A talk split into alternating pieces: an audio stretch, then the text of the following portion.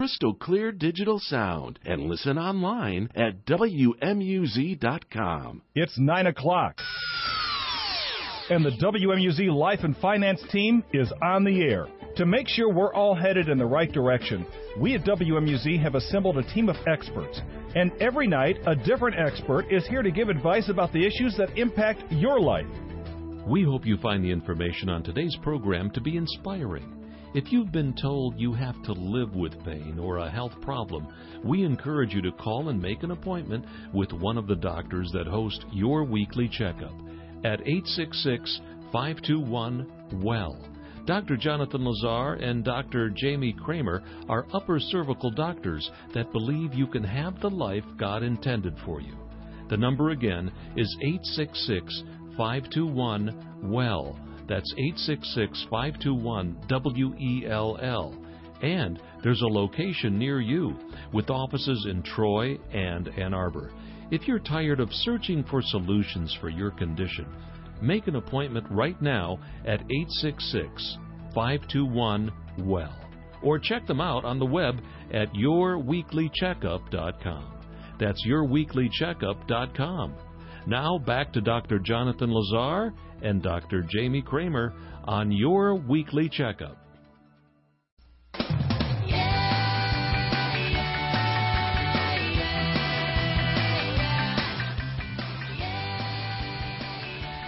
It's Tuesday night. That means it's time for Your Weekly Checkup with Dr. Kramer and Dr. Lazar. This is the show dedicated to helping you live an extraordinary life.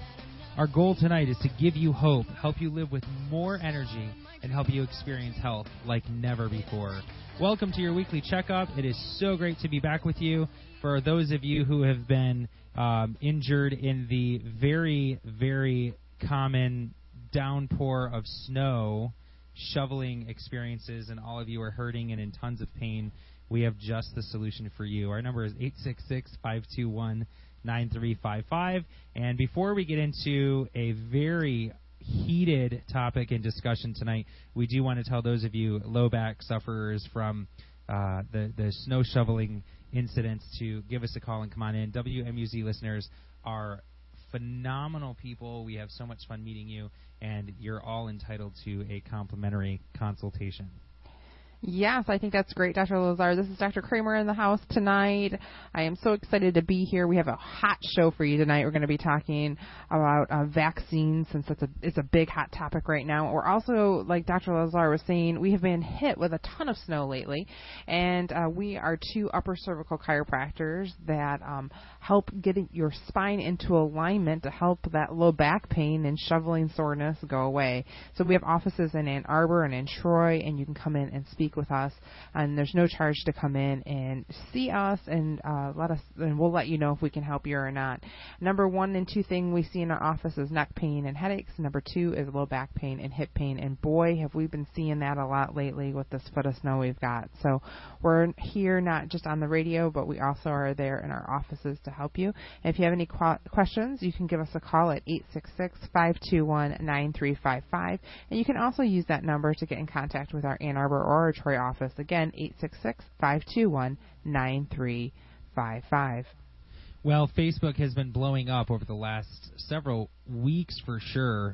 People have been talking about this measles outbreak in Disneyland, and the pro-vax side is saying, oh, it's because of all these idiots that haven't vaccinated. And the anti-vax side is saying, no, it's because of all these idiots that have vaccinated. And your kids are the ones that were carrying the virus, you know, from the MMR vaccines. And so here we go. Thanks, guys, for all that. And it is hot. People are just going crazy over this, and we were fielding a lot of stuff on Facebook, very heated, very strong opinions, and people were, so finally we just decided, you know what, let's do it, let's bring it out here, let's do it on the air, and make sure that, both sides are heard. Here's what I will tell you. I think it's very important to know who you're listening to, okay?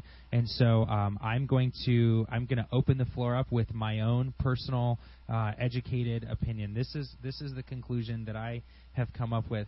My conclusion is not that you should be pro or anti-vaccine. I think either of those is completely extreme, and I think it makes no sense. What I do think is ridiculous is that people Make an educated decision. It is your responsibility to take care of yourself and your children and your parents and grandparents if you're in charge of caring for them. And it is absolutely, absolutely your responsibility to know what it is that you're doing. So, you know, people say, well, you know, that means that you're an anti-vaccine person. That's not true. I just am saying don't go in and blindly have your pediatrician stab your kid in the arm. Like, pay attention to what's going on, you know. Some people say, well, I'm going to do a reduced schedule. Some people say I'm not going to do it at all. Some people say I'm only going to do it if we're going to go overseas because that is what really increases the risk. But other than that, we're going to really spell out, you know, what's going on, and hopefully you can make your own informed decision. Well, you know, just like how you were talking about the measles, I just want to point out a really, really amazing stat about that. There has been 0 deaths due to measles in the past 10 years in the United States. 0. But there's been 108 deaths due to the measles vaccine. Okay? Absolutely. And you can look, and that's according to the VAERS database. That's the VAERS. You can just Google it and you can see it yourself. And the CDC. So that's an educated decision, right? We have to look at the risk versus the reward. Would you agree? I would, absolutely. I mean, the idea is nobody is ever suggesting that you just don't pay any attention and you just blindly, you know, do something. The challenge is we've got to look at the facts. I mean, that's the most important thing. There is for example, before we talk about any specific vaccines or risks or benefits of those vaccines, I think it's important for the public to realize that there is a federal vaccine injury compensation program, the VICP. It's the Vaccine Injury Compensation Program. And what that has done is it's made it so that suing the vaccine manufacturer or the doctor who gave the vaccine or, you know, who was on staff when the vaccine was given, it gives them financial compensation for medical care, pain, suffering is out of the question from getting that from the vaccine manufacturer or from the doctor. Congress and the Supreme Court have banned vaccine product liability and vaccine injury malpractice lawsuits in the United States. So as a result, vaccine injury claims are awarded or denied by the U.S. Department of Health and Human Services officials using U.S. Department of Justice attorneys or adjudicated by special masters in the U.S. Court of Federal Claims. So that was created by Congress in 1986 under the National Childhood Vaccine Injury Act because vaccine manufacturers threatened to stop producing vaccines if they weren't protected from vaccine injury lawsuits. Okay? So if vaccines are safe, then why in the world would there be a vaccine injury compensation program?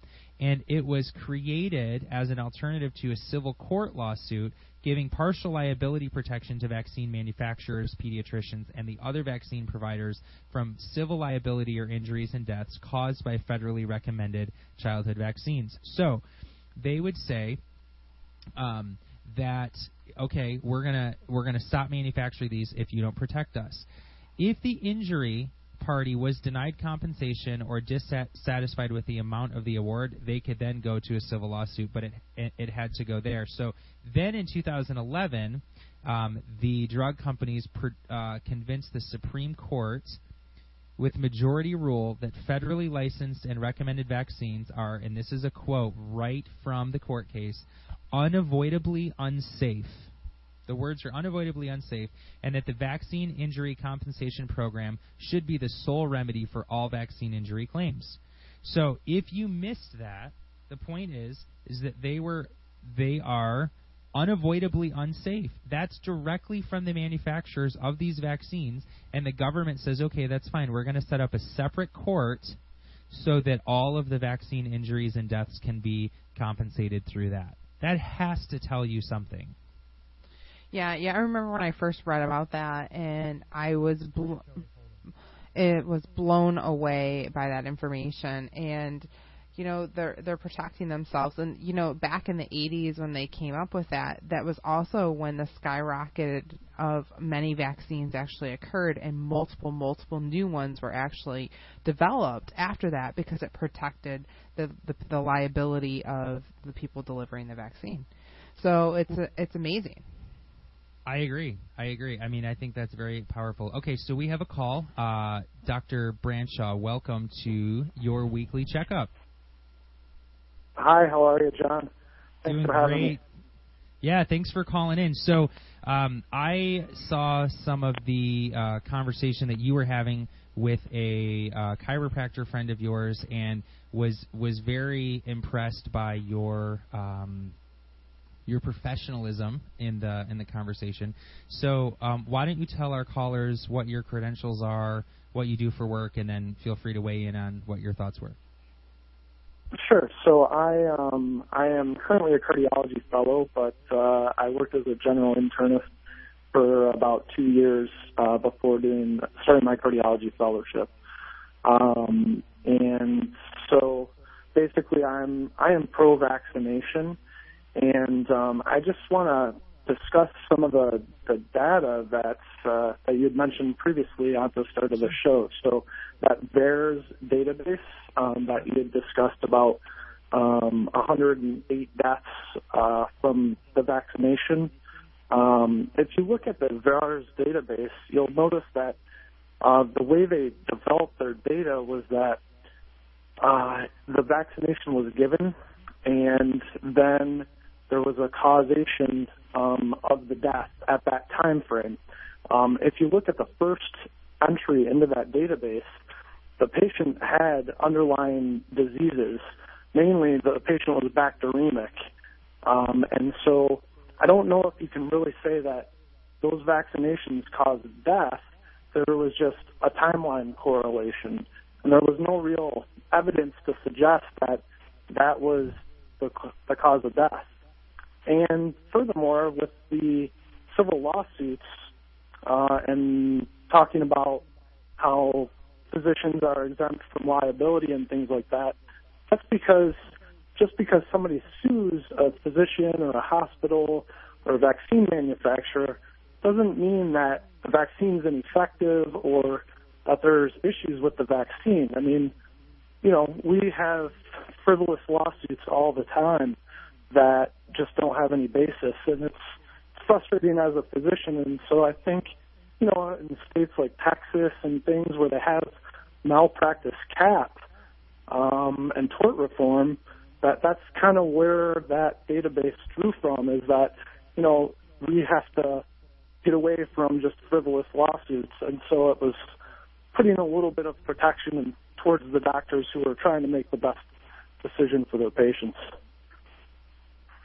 I can certainly agree with you that frivolous lawsuits are, that's not the point of what. I mean, that should never be the case. So I agree with you on that. But how would you respond to the huge rise of incidents in Guillain-Barré syndrome after flu vaccines are given? I mean, can you say that that's not an adverse reaction to the vaccine? No, I'm saying that there are definitely adverse reactions to vaccines. There's adverse reactions to everything. I mean, when you get into your car in the morning, there's a possibility that you could get into a car wreck. But the risk of getting into a car wreck versus the benefits of going to work are far outweighed. So it's the same thing with vaccinations. These vaccinations have risk, very, very minimal risk. And our goal as physicians is to basically decide which is higher, the risk of having an adverse reaction to this vaccine or the adverse reactions with possibly the disease. And lo and behold, our job is to do that, and that's what we do. And so basically pro-vaccination is the way to go, because the chances of having an adverse reaction from the vaccine versus having an adverse reaction from the disease is far outweighed. Guillain-Barré syndrome can happen with basically any disease. We mainly knew about Guillain-Barré with a bacteria called Campylobacter jejuni, which is a gastrointestinal disease that you can get, and that can cause Guillain-Barré. But basically anything that you get can cause Guillain-Barré, not just the vaccines, but the diseases themselves can do it too. So the pro-vax side is Clarify that a little more. So are you suggesting that kids get all vaccines, or people get all vaccines that are available?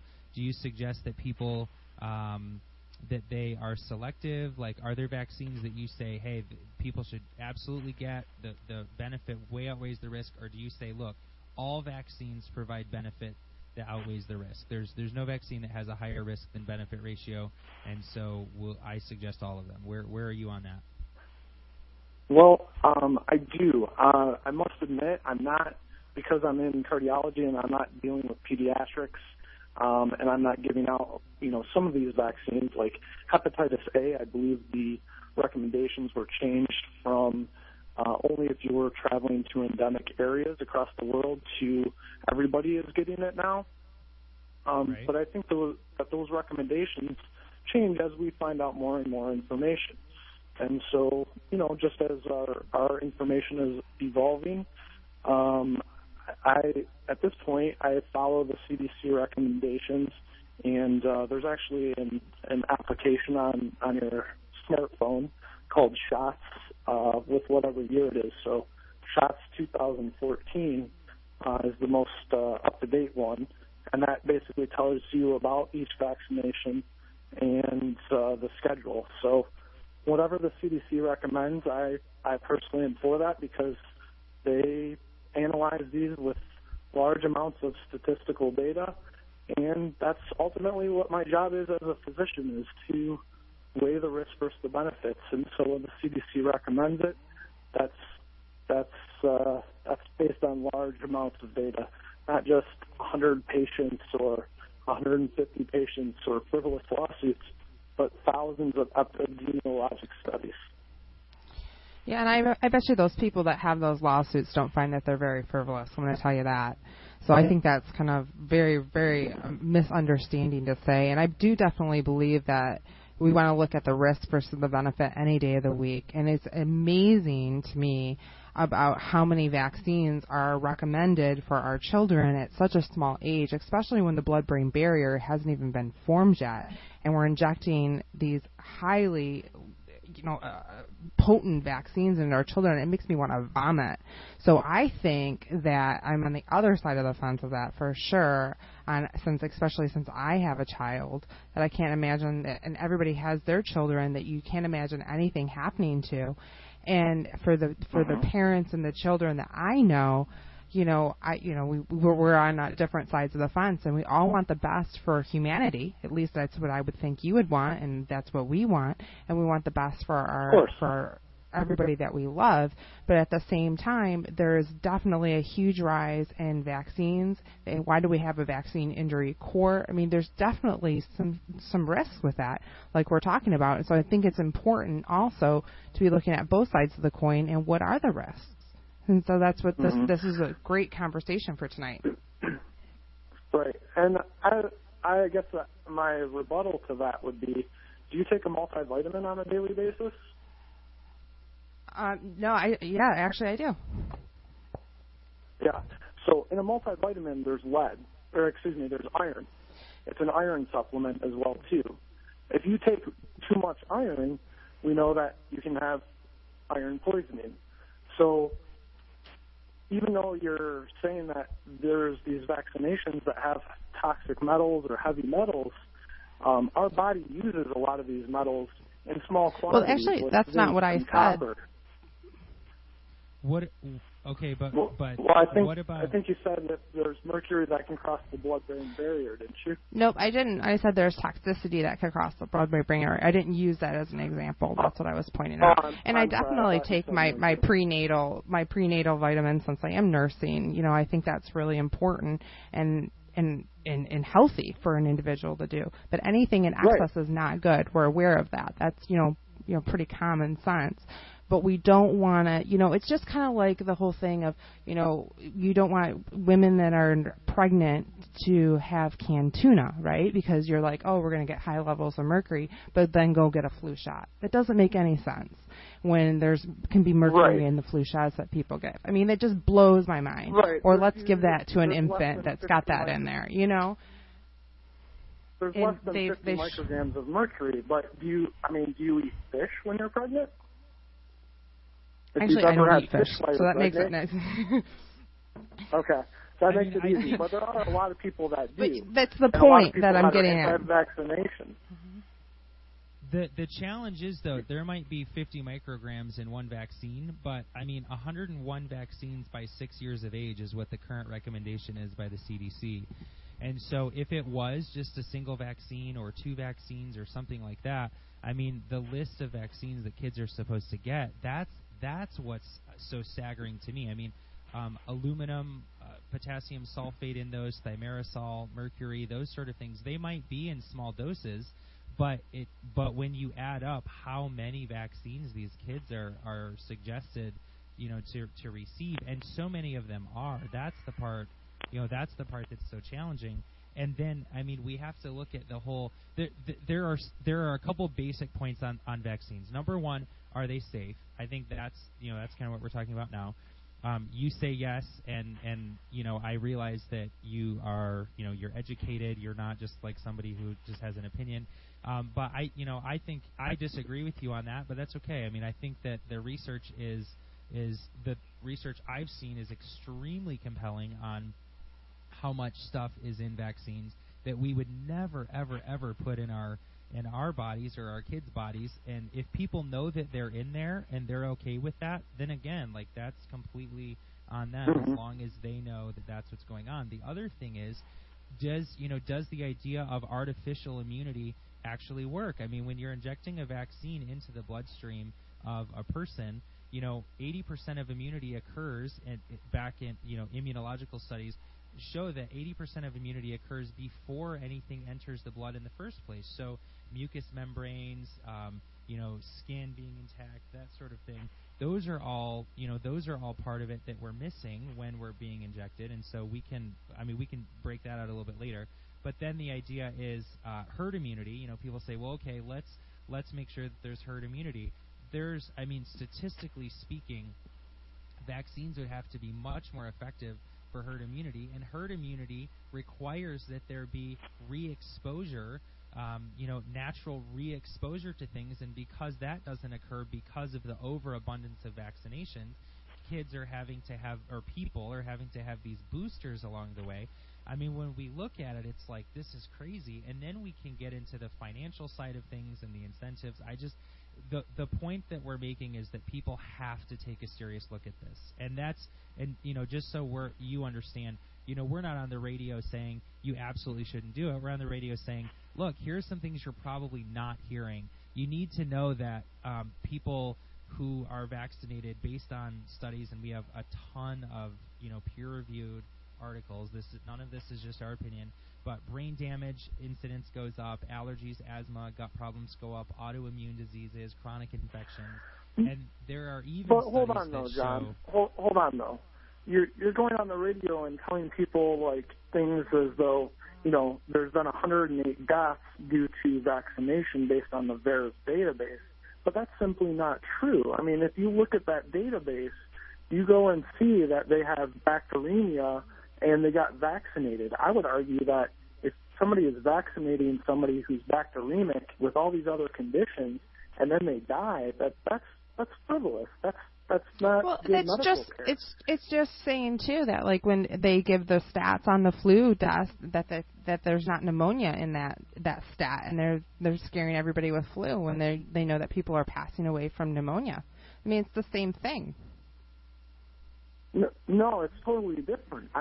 If somebody is strep pneumoniae positive, which is a bacteria that causes pneumonia, the flu vaccination is not going to protect you against that. And if somebody is septic and extremely sick from strep pneumoniae bacteria, when you get a flu vaccination, you are not covered for that. You are strictly covered for influenza A and B. Well, that's how they put it together on the flu. This might shed some light. So Johns Hopkins has a hospital patient information packet for care that they give to immunocompromised patients. So you're saying, Doc, that hey, if people are already immunocompromised, they shouldn't be given the vaccine, which agreed. That makes perfect sense. But in the pamphlet from Johns Hopkins, it says, tell friends and family who are sick or have recently had a live vaccine, such as chickenpox, measles, rubella, influenza, polio, or smallpox not to visit. Avoid contact with children who were recently vaccinated. So the point is, like, even the people that aren't vaccinated are immunocompromised people are at higher risk, even just being around the people that are vaccinated. Like, that, I think that needs to be addressed big time.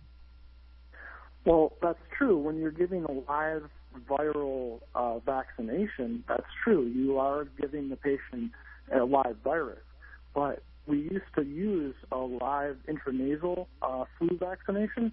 That's no longer being used. We now have antigen and antigen-based vaccination for influenza. And, you know, when you go on and when we look at this year, how we claim that the influenza was a myth, you know, because they talked about antigen drift and how they have to try to match what they think is the most effective flu vaccination. That's still being an effective flu, because even when you get immunized for, let's say, H3N2, and I don't know if you want to talk about that more on the radio for the listeners, but if you get vaccinated for H3N2 and the strain happens to be H2N2 that year, there's probably some partial immunity. And, in fact, there was a study from Canada with the measles that showed that patients that had 2 doses of the measles vaccine versus 0 or 1 dose definitely had a milder symptoms and less hospitalization. Well, certainly we appreciate you calling in. You can sit tight kind of on the sides. We have a few other calls that we want to take. But, you know, I appreciate your weighing in. And again, you know, what we're after is that people look into what they need to do. People make decisions based on facts, not fear. People assess the risk-to-benefit ratio. And so your take is the benefits the vaccines are, they outweigh the risks, and we appreciate you sharing that. So thanks so much for calling in. Correct. Thank you so much, John. I appreciate the time. You got it. Have a great night. All right. If you're just tuning in, you're listening to Your Weekly Checkup with Dr. Kramer and Dr. Lazar. We are taking your calls live tonight, and we are discussing the vaccine issue that's going on. And so it looks like we have Dr. Claringbold on the line. Dr. Claringbold, welcome to Your Weekly Checkup. How are you doing, Dr. Lazar? Doing great. Thanks for calling in. Are you able to hear me okay? Yeah, you sound great. Okay, good. All right, so yeah, so far it's been a very interesting conversation. Good. I'm glad you think so. So, what were your thoughts, Doc? I'm sorry. So go ahead with your thoughts. Okay. Well, I mean, there's quite a few things that have been discussed, from the beginning, and I would just like to, say that I'm calling in from Clare, Michigan, where I'm an ophthalmologist by training, and had also done some work in family medicine before becoming an ophthalmologist. And, like the previous caller, I guess if we have to put labels on things, I would consider myself a pro-vaccination person, as opposed to, and I don't necessarily think anti-vaxxer is a good word, either. I agree 100% that, things need to be looked at rationally, and parents need to make an educated guess. But when it comes to deciding whether something is good for the child versus fear, I think most of the stuff being promoted, and like I said, I don't like to use the word anti-vaxxer. I think that more plays on fears of parents than the actual advice being given, by physicians. From my point of view, I would trust what my pediatrician had to recommend, not necessarily blindly. I would hopefully, expect that they would answer questions that I would have about the vaccines. But, I don't know too many physicians or pediatricians especially that just blindly vaccinate children or give any sort of treatment without quite a bit of data to support doing that. So I would agree with just quickly with the National Childhood Vaccine Injury Act. I mean, not so much that those lawsuits were frivolous, but the problem was the jury awards were way out of proportion for the claims.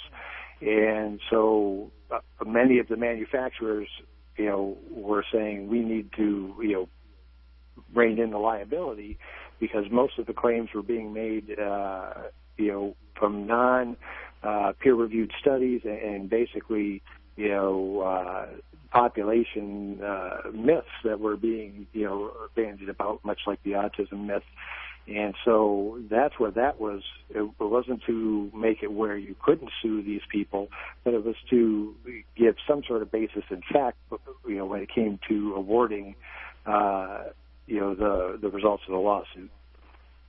So let me ask you just to address some specific things. So the Gardasil vaccine has been, in the last several months or so, a year or two, has been big in the news. And so, I mean, that for our listeners is a vaccine that is given and it's touted to prevent cervical cancer. It's a vaccine against cervical cancer, and it's recommended to boys and girls around the 12-year age is, and what they're based on the clinical data that's showing, it was being touted as safe. I think people have seen otherwise, but in the clinical trials there were 102 serious adverse events and 17 deaths were reported during the clinical trials.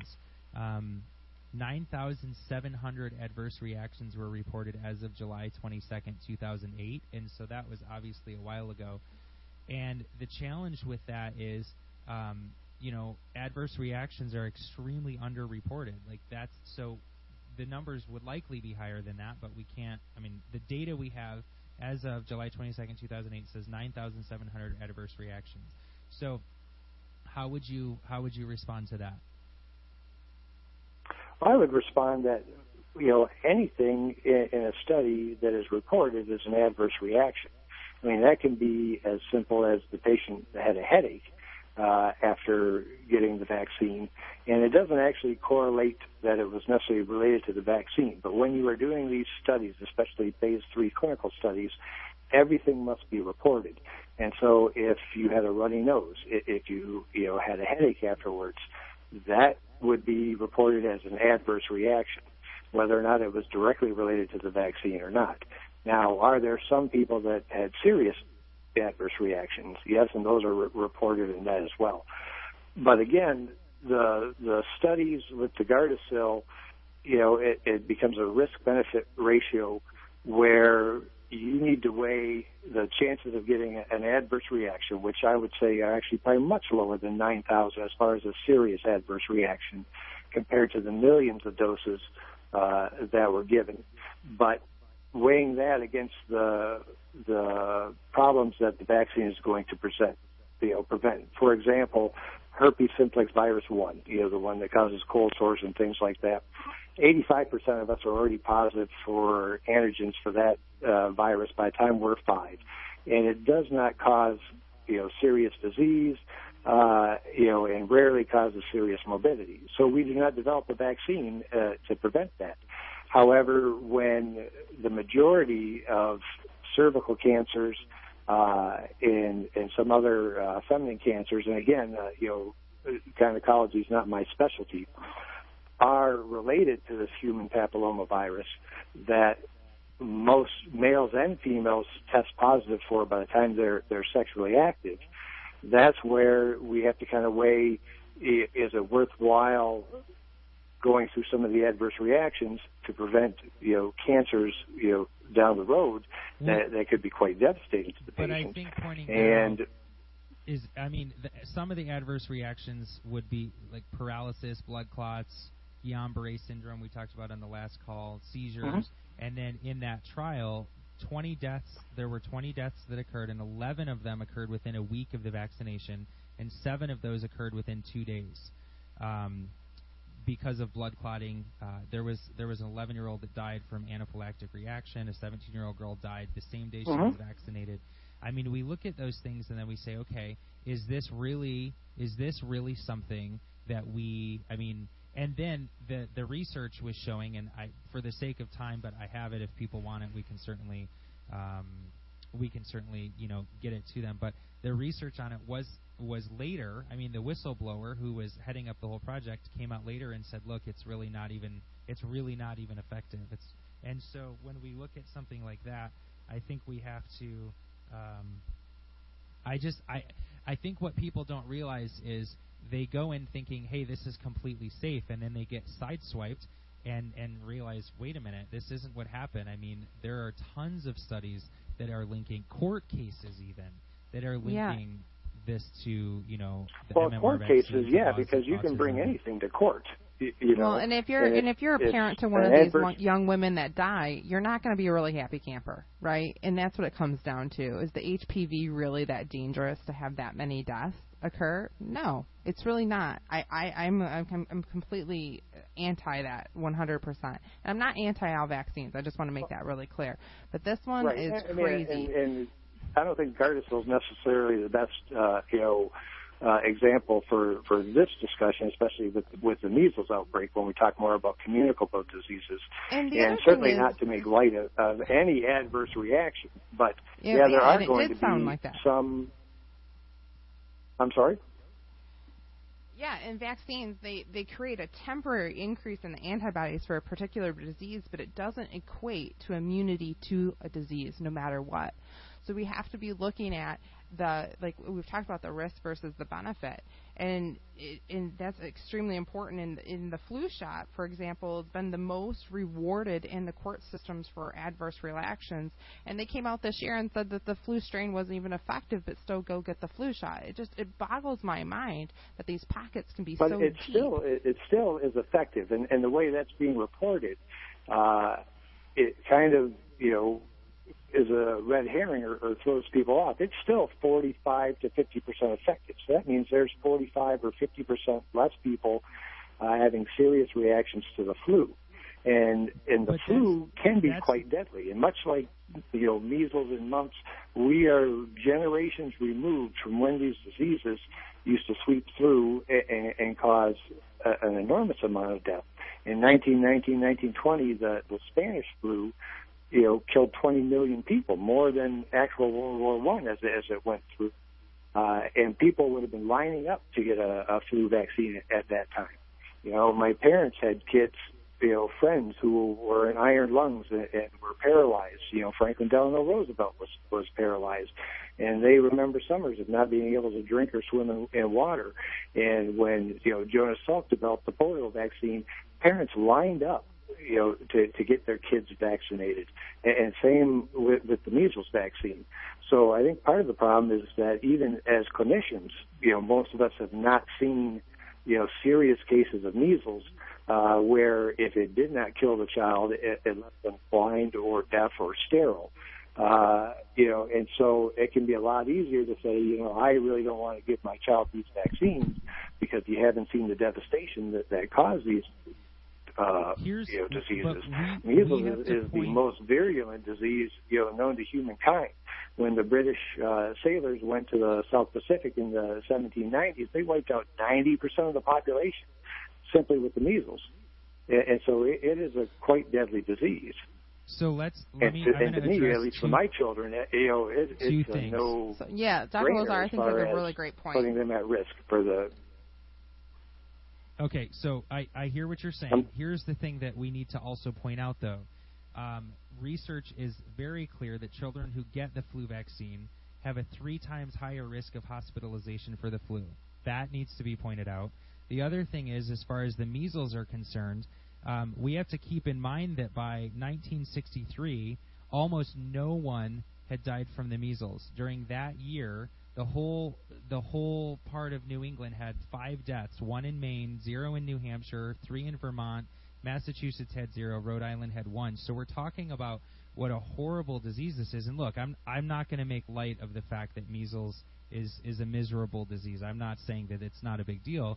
It's just that people talk about that being so huge, and deaths from asthma were actually 56 times greater that year than the measles. And then when we talk about and that's because we can easily distort correlation and causation. where, yes, a lot of people that, even though they've had the flu vaccine, may be hospitalized, because the majority of people that we're vaccinating for the flu are the at-risk people, people over 65, people with COPD, people that are immunocompromised, younger children. So those are the people that would be hospitalized anyway, and even just a small amount of the flu or some, coexisting problem could send them into the hospital. So I don't think you can necessarily correlate having the vaccine to being in the hospital. And death rates decreased from measles during the 40s, 50s, and 60s due to things like better antibiotics and better supportive care, where the pneumonias that you would get from the measles, because it's not the measles that actually kill you, but the encephalitis and the pneumonias, we were able to better treat those. And even today, that's the one thing that has not decreased, are asthma deaths outside of the hospital. And that's something that doctors struggle with all the time, and mainly because people use their rescue inhalers until their receptors are fully blocked, and by the time they get to a hospital when they're in these crises, there's not much we can do about that. So I agree 100%. So even today, asthma deaths have not decreased over the last 50 years. When we look at when the measles vaccine was implemented in 1963. They had to change it, and a new vaccine had to come out in 1967 because the studies revealed that vaccine could cause pneumonia as well as encephalopathy, and so then those were abandoned. But what was significant then was, even with the live vaccines, they created a modified measles rash, and about half of those injected. So the numbers from that in 1967, right after everybody says that measles was completely almost eradicated because of the vaccine, that was equivalent to the number of cases of the measles. So once they gave the vaccine, 48% of the people that got the vaccine had a rash, and 83% of them had fevers of up to 106 degrees after the injection. So then we say, well, wait, then. Correct. I thought measles incidents dropped dramatically after that, and in part it had to do with the definition. If you had a high fever and you had a vaccine, then they're saying, oh, no, that's not measles. That's something to do with the vaccine. So if we change the definition, of course we can say, oh, there was a huge drop in the incidence, and that's just not a true statement. The vaccine actually increased more incidence of things, but they defined it differently. Well, it is a decrease in incidence because a lot of those vaccines in the early days of vaccinations were, as already stated in the show, were live viruses. They were either attenuated forms of the virus, so that they were less virulent, or they were actually low dose of the live virus. So you were basically, giving yourself a weaker form of the measles to prevent getting it in the long run. So you can't really consider that an incidence of contracting measles, because we were purposely giving people measles to develop the immunity, and then, through science and development, we have now developed vaccines that most of these are simply the antigens and no longer the live virus, except in things like the nasal flu mist. And so, that I don't think would be a reasonable way to look at that as far as the incidence. It's just the point is, people give credit to the vaccine more than is accurate to do. Dr. Yeah, Karen, and I think we all wish that the vaccines worked, and we wish they worked 100% of the time, but they just don't. And nobody. I don't know a single physician that claims that vaccines work 100% of the time or 100% effective. And that's why we need booster shots, and everybody's immune system is a little bit different. No, I don't completely agree with that, but the whole spreading of the measles right now is occurring mostly in exclusively vaccinated populations right now, and we know that. Correct. Polio. Because at no point has anybody, at least that I know of, physicians, say that vaccinated people cannot get measles or vaccinated kids cannot get chickenpox. The difference is they get a much milder form. They get a much milder form that doesn't cause the severe morbidity. And so that could still be transmitted, and that's where the concept of herd immunity makes a big difference, is that unless there's unvaccinated people where the virus can take hold with full-blown, say, measles or varicella, the herd immunity is what protects us when very few people may just get, you know, a runny nose or a headache and not even realize that they're fighting off that virus because they have the immunity.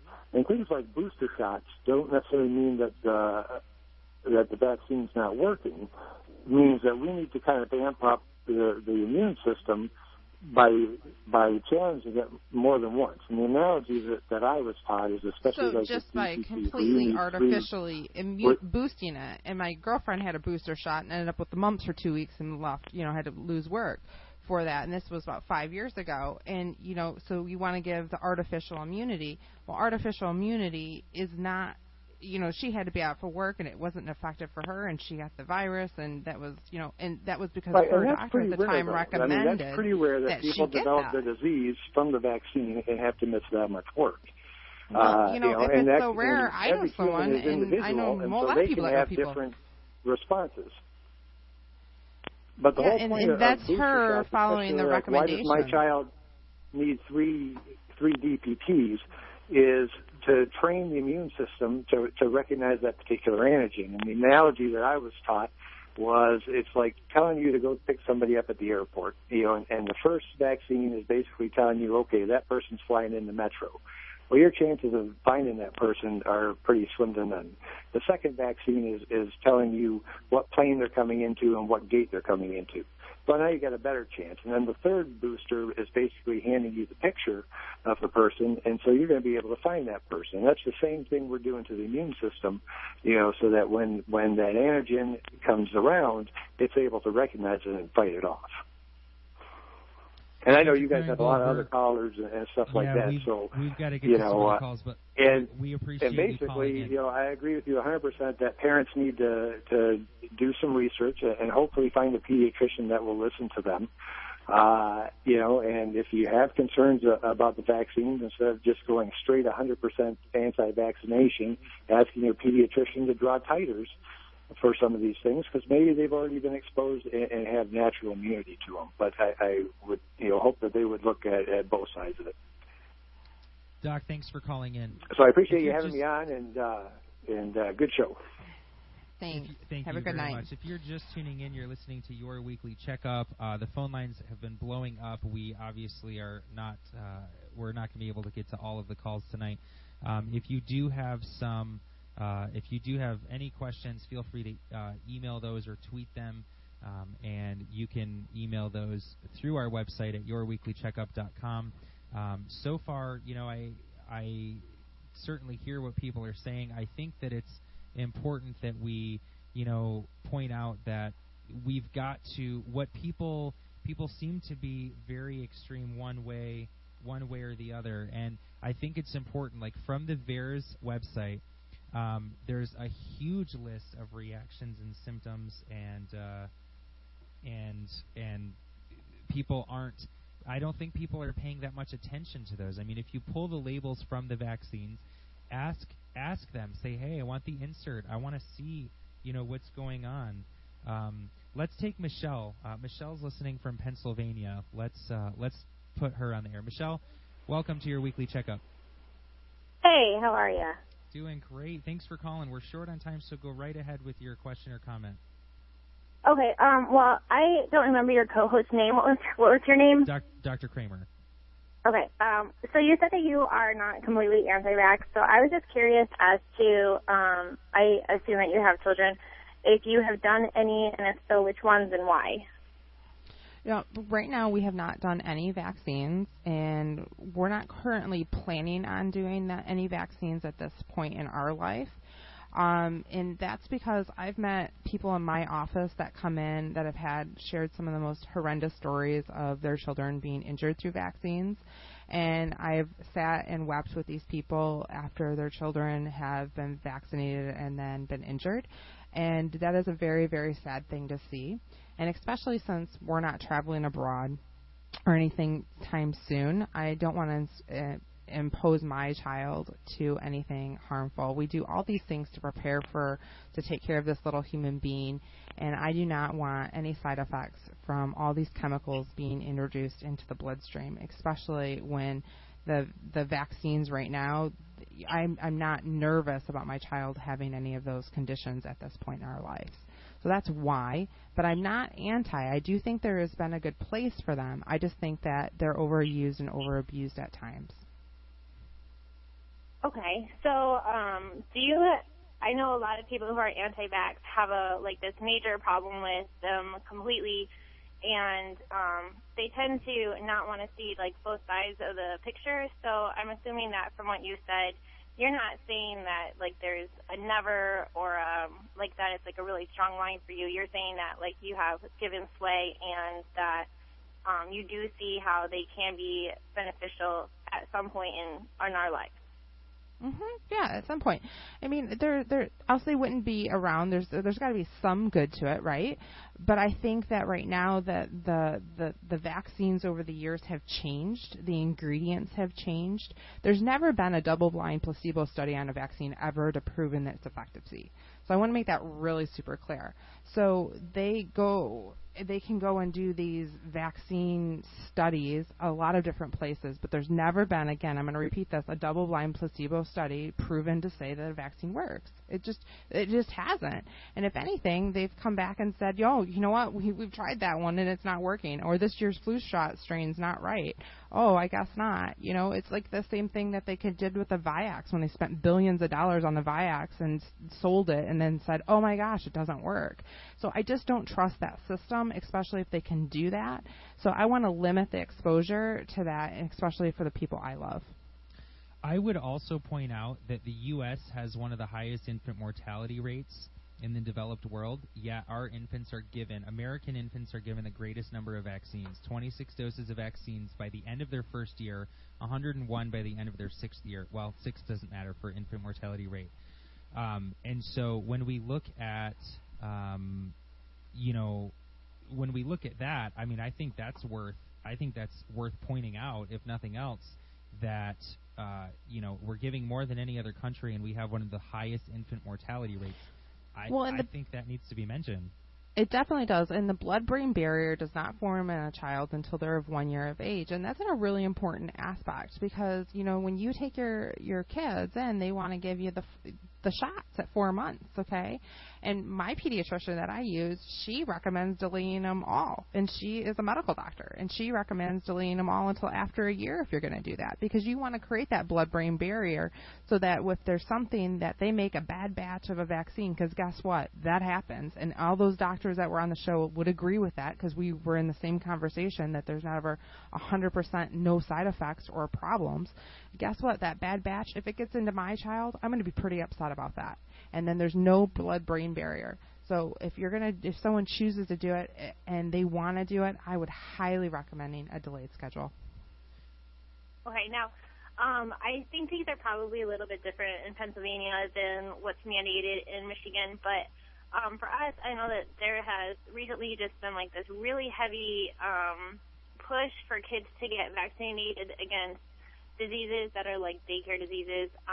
You're talking, like, your pneumococcal diseases. Is that the same there? No, in Michigan, we have the right to say by religion or choice that you don't have to do it, and in your daycare, you don't have to do it as well. You just have to sign a release form. At least that's what it is in Michigan. Okay. All right. Do you have any – I mean, we're pretty anti-vax for us, but I know, I have gone through a lot of these things with my parents just talking, and I do think that our generation tends to be a little bit obnoxious when it comes to these conversations because we haven't seen a lot of, like, the MMR and the polio in particular, and so to really understand – it kind of seems like we haven't seen it firsthand, and so we kind of walk into it blind when we make our decisions. A lot of times we say, well, we don't want to get our kids vaccinated because we don't agree with vaccinations in general. But I do think that it is something for our generation to be able to take a step back and say, hey, you know what, we are making this decision, but we're not saying that vaccinations don't have their place and haven't had their place in history. And I think that might, like, just kind of help ease the tension between people who choose to vaccinate and people who don't. Yeah, and I do want to point out that polio was 95% diminished in incidences before the vaccine.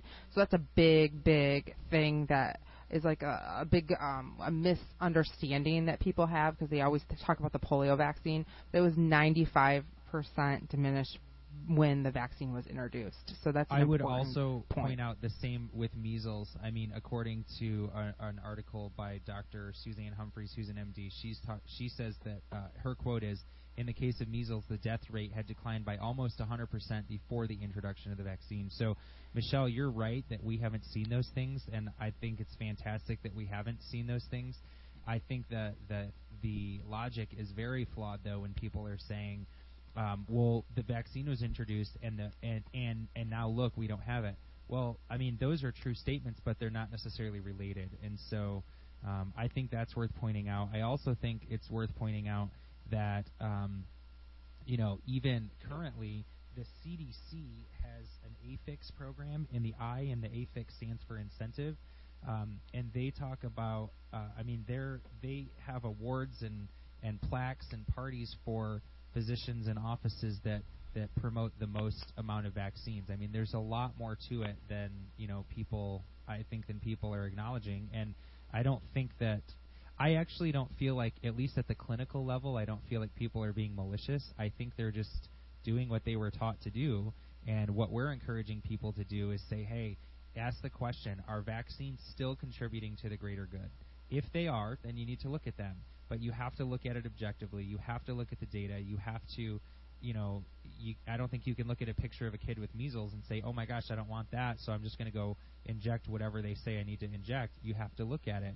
And ultimately, parents, I think it comes down to this question. And this is a very personal, scary question. It's gonna I think hit pretty hard. But the question that I think you have to ask yourself is, if my child, the worst case scenario, whether I vaccinate or don't vaccinate, is that one of my children, God forbid, dies. Okay, that's the absolute worst case scenario, and that would be awful. Okay, the question is, if my child dies because they didn't have an immune response and couldn't handle it, how would that compare with my child being permanently disabled or dying because I chose to let somebody inject them with something? I think that's the question that you need to ask. Do your research. I want to thank everybody for calling in tonight, for being on the show. Send us messages through yourweeklycheckup.com. And again, our number is 866-521-9355. On behalf of our teams in Ann Arbor and Troy and our team at WMUZ, we'd like to thank you and all of the listeners and callers. Thanks so much for calling in. We'll look forward to being back with you next week. God bless. Yeah, yeah.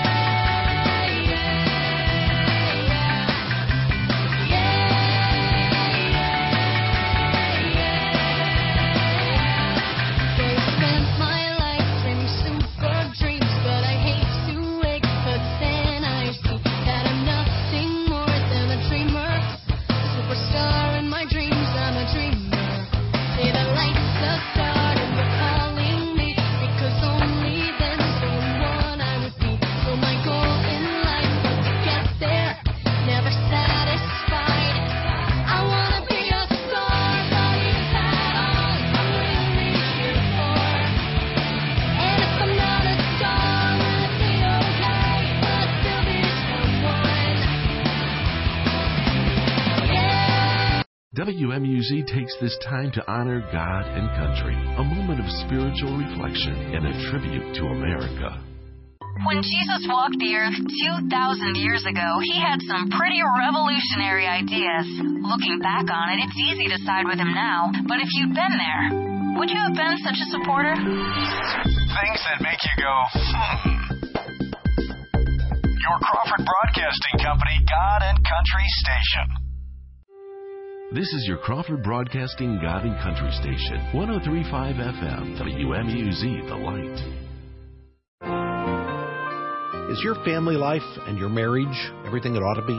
I'm Bob Lapine from Family Life Today with Dennis Rainey, inviting you to join us throughout the week as we share practical, biblical help for your marriage and your family. If you want to get the most out of your relationships at home, tune in weeknights at 7:30 for Family Life Today. here on WMUZ 103.5 FM, The Light. WMUZ Detroit in Crystal Clear.